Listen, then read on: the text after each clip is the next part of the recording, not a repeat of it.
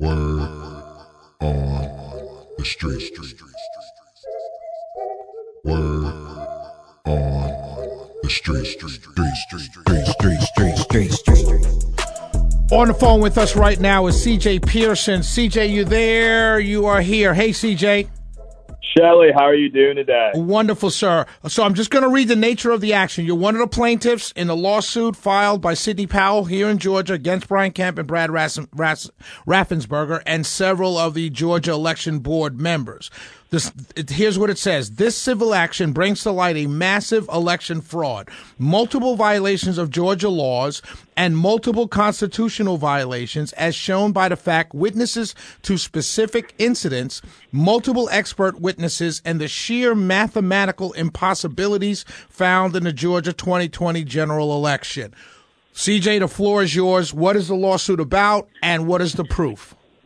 You know, what this lawsuit about, you know, contrary to what a lot of people have been saying, it's not even about the president. It's not about Donald Trump. It's about ensuring the people of Georgia, that people across the country even, still maintain and have faith in the integrity of our elections. You know, for the past four years, Democrats have talked a lot about election security and election integrity and how Russia undermined that, right? But now that we're trying to have a serious conversation about that, they seem to like to call us conspiracy theorists. They like to call us sore losers.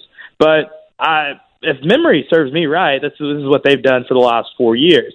What that lawsuit is all about is about just speaking truth to power. What we saw happen in Georgia from observers being prevented, Republican observers being prevented from watching ballots being counted, all the way to things like the Dominion software, which was rejected by the state of Texas because of how susceptible it was to foreign hacking and infiltration. We're simply saying that these are issues that deserve to be investigate. These are issues that deserve to be looked into. And also, there's some issues that deal with legality. You know, there's a Secretary of State rule that was passed by the Board of Elections that allowed for ballots to be counted before Election Day. That actually happened. However, state law does not allow for that to happen, and all Board of Election rules have to be consistent with state law or those rules are therefore illegal. And and that's what we're calling out here. We're calling out the, use of this software, um, which has a, a, a, track record of being used to infiltrate um, and, and botch election results. We're calling out the fact that election observers were prevented um, from ensuring that uh, that we were receiving a fair and, and free election, and we're calling out the fact that this is simply a, a, a threat to the democracy and republic that our nation is all about. Um, this is not about Donald Trump. Does it help Donald Trump? Maybe so.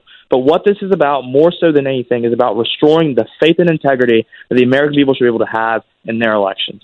We're talking to CJ Pearson. He's a plaintiff in a lawsuit against Governor Brian, Brian Kemp, Georgia, and others. CJ, so you said it's not really about President Donald Trump. What if everything goes well with the evidence that Sidney Powell has and you guys have there, the crack, mm-hmm. hashtag Kraken?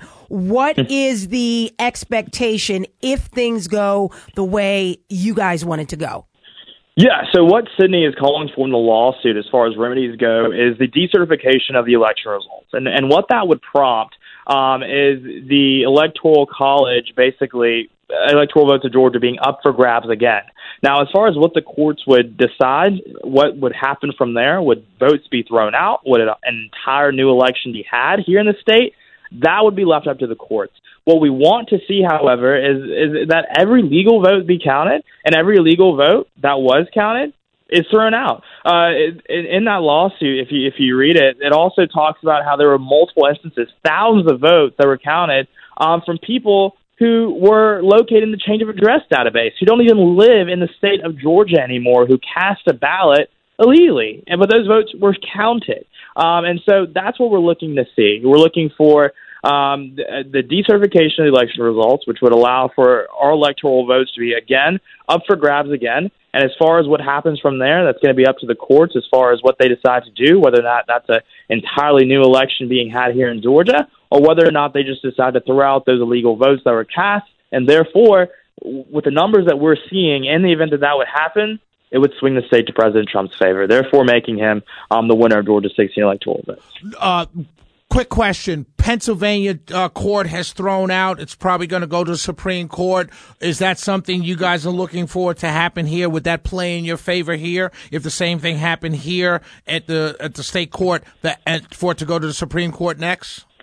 You know, what I will say is that the Supreme Court is definitely very friendly territory these days, right? And so I think um, what we're looking at is, of course, we want to work this through the system and, and work this through the the appellate process. And you know, of course, we'll be heard here in uh, Georgia's northern northern federal district first.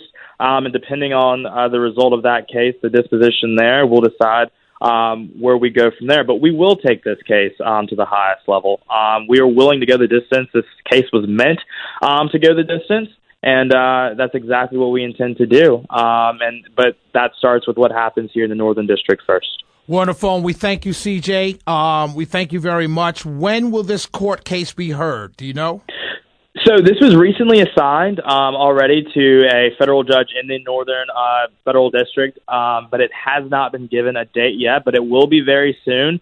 Um, definitely because of the fact that the electoral vote, the electoral college votes very very soon, and so uh, it's definitely important that this case be heard before then. And uh, the courts have definitely been very accommodating with other suits um, when it comes to that, and so we expect much of the same. So very soon.